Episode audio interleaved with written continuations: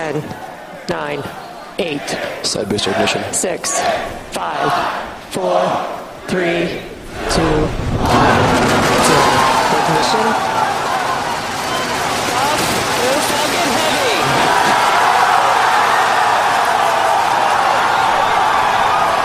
Welcome to your online coffee break, where we discuss bite sized topics that inspire, educate, and entertain.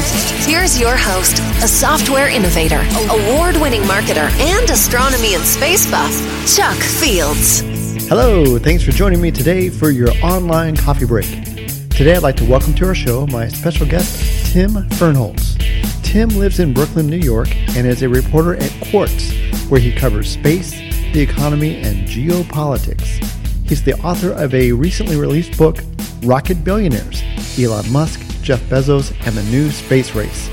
For this book, Tim obtained exclusive access to top executives at SpaceX, including Elon Musk himself. Welcome to the program, Tim. Thank you so much for having me. Oh, my pleasure. Tim, I've really been enjoying your new book, Rocket Billionaires. Um, as a reporter, I understand you've been covering topics on space as well as the economy and geopolitics for quite some time. But what made you decide to write this book? Uh, you know, it seemed like a story that uh, ought to be told and deserve, you know, the kind of treatment you can do in a in a book length. Uh, you know, I was really surprised when I first started covering the U.S. space program and the U.S. space industry. You know, I would ask people, "I'm new to this beat. You know, what's the best book about the recent history of this stuff?" Right. And there was never an answer. Uh, everyone was like, "Well, I don't know." So it just seemed to me there's a lot of really fascinating stuff going on, uh, and I happen to believe and sort of argue we're at an inflection point in how humans go to space, and uh, it's turns out it's, it's a crazy story. it really is. You know, one thing I loved is in the book, you described the first time you met Elon Musk. And I believe you actually held up uh, sort of a child sign as sort of an icebreaker. Can you tell us a little bit more about that experience?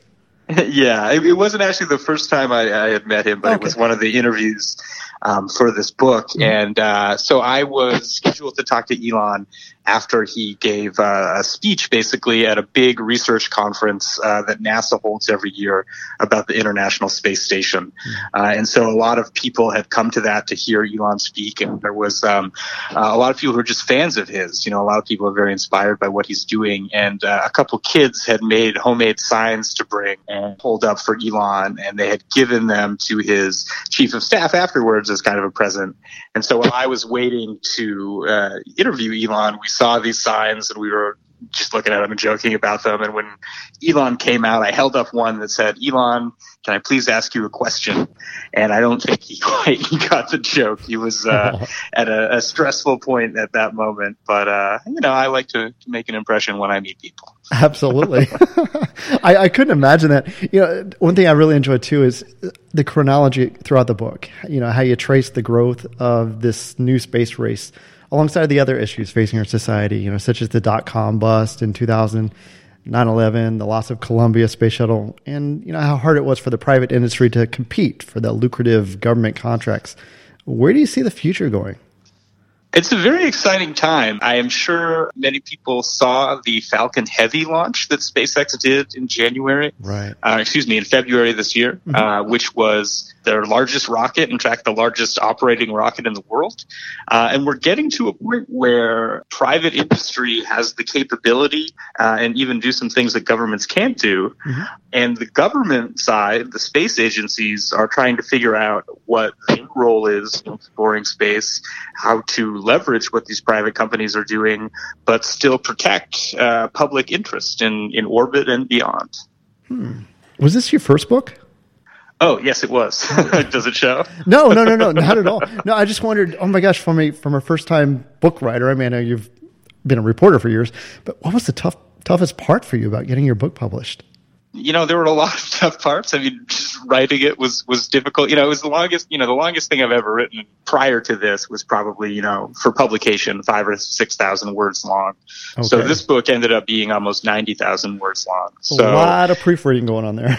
a lot of proofreading, a lot of fact checking, but a lot of just, I don't know, this may be banal writerly concern, but for me, a lot of it was wondering in chapter four how much I should expect readers to remember from chapter one and how much I should remind them of things. And, right. and that, that's maybe boring, but I mean, the hardest thing probably actually uh, these companies are privately owned and they are uh, pretty secretive about what they do for reasons of protecting their intellectual property, for reasons of competitive secrecy, uh, for reasons of avoiding embarrassment when their rockets blow up. Sure, so I understand that. It could be difficult at times to get the inside story from people at these companies, and I was lucky to develop relationships with sources who would talk to me about what was happening behind the scenes, which was really helpful.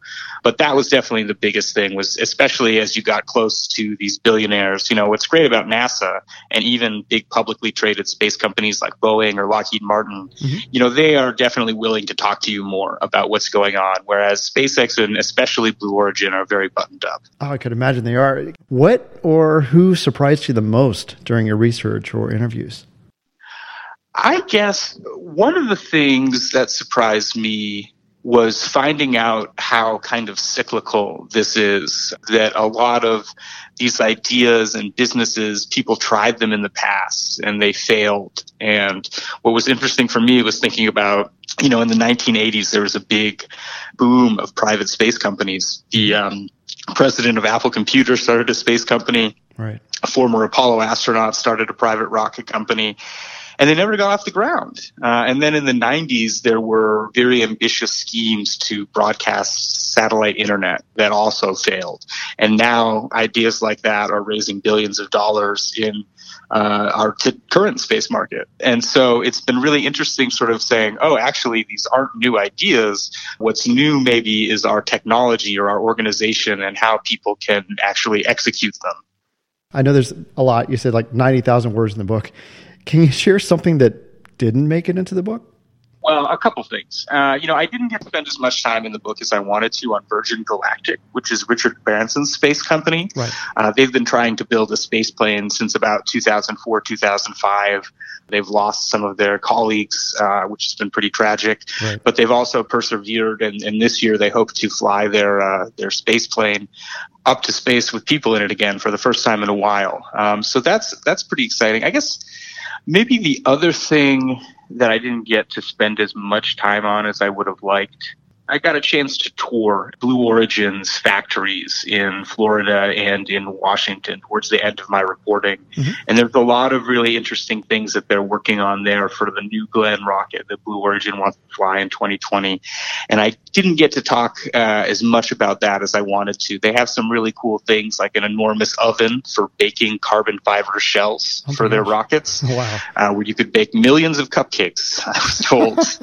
but no, I mean, I, I, hope at least that I put all the interesting stuff in the book. yeah, I think you did. Again, I think it's great. What drew you into a career about writing about space among your other topics? Yeah, I guess you know the answer is I couldn't do anything else. Uh, I'm kind of a, uh, a, news junkie and a big reader and reporter. You know, I started off my career actually as a political reporter, and I started writing about SpaceX because it seemed like a cool private company, but also connected to the government, which was the world that I knew. Mm-hmm. But honestly, it's just impressive what they've been able to do. These companies doing things that either the status quo says is not possible or not worth doing or that just people haven't had the courage to attempt before. Looking at these billionaires spending so much money to do these space things, uh, you know, there are a lot of critics who will say, you know, they're focusing on something more important to humanity's near term problems. But I sort of look at how many incredibly wealthy people there are in the world who are not doing anything at all or just sort of sitting on their money or right. sort of exploiting people or whatever. And these guys, you know, if I had a billion dollars, I would be, you know, on a private island somewhere enjoying my Mai Tai. But, you know, these guys are spending time and money. You know, Bezos and Musk both, as well as being incredibly talented business strategists, are also deeply involved in the technology at these companies. They know a lot about rockets through a kind of uh, self-education program they both went through. Absolutely. That kind of dedication is impressive to me. And when you look at what the U.S. space program is doing now and what is most promising about it in the future, mm-hmm. a lot of that will be enabled by these companies. So I think it's a, it's an important public good as well. I agree. Is there anything else you'd like our listeners to know about your book? Uh, what I would say is uh, we're uh, we're about to be in a very exciting time space. This year, we could see Boeing and SpaceX, two private companies, fly astronauts for the first time into orbit. Uh, that would be uh, a historic first. Um, like I said, Virgin Galactic is trying to fly people this year. Blue Origin is hoping to fly people in its New Shepard rocket this year. And all of that is going to happen, and there's going to be a lot of exciting news coverage about it. And if you want to know how we got here, I think reading Rocket Billionaires is the way to understand it. I would totally agree with that. Definitely going to be an exciting year. Thanks to your book, it's going to just really motivate. I, I, think this whole world just to really embrace these uh, new pioneers. Tim, I can't thank you enough for joining us today. Thanks for taking time out of your busy schedule, and I really appreciate it. Thank you for having me. Tim's new book, Rocket Billionaires, is out now and available at your favorite retailer. For more information about Tim or to read his other articles, please visit qz.com. Well, that's what we have today for your online coffee break. I hope you found this episode helpful and appreciate your feedback. If you know someone else who could benefit from this information, please share this episode with them or send them to onlinecoffeebreak.com. Thanks again for taking your coffee break with us today. See you next time.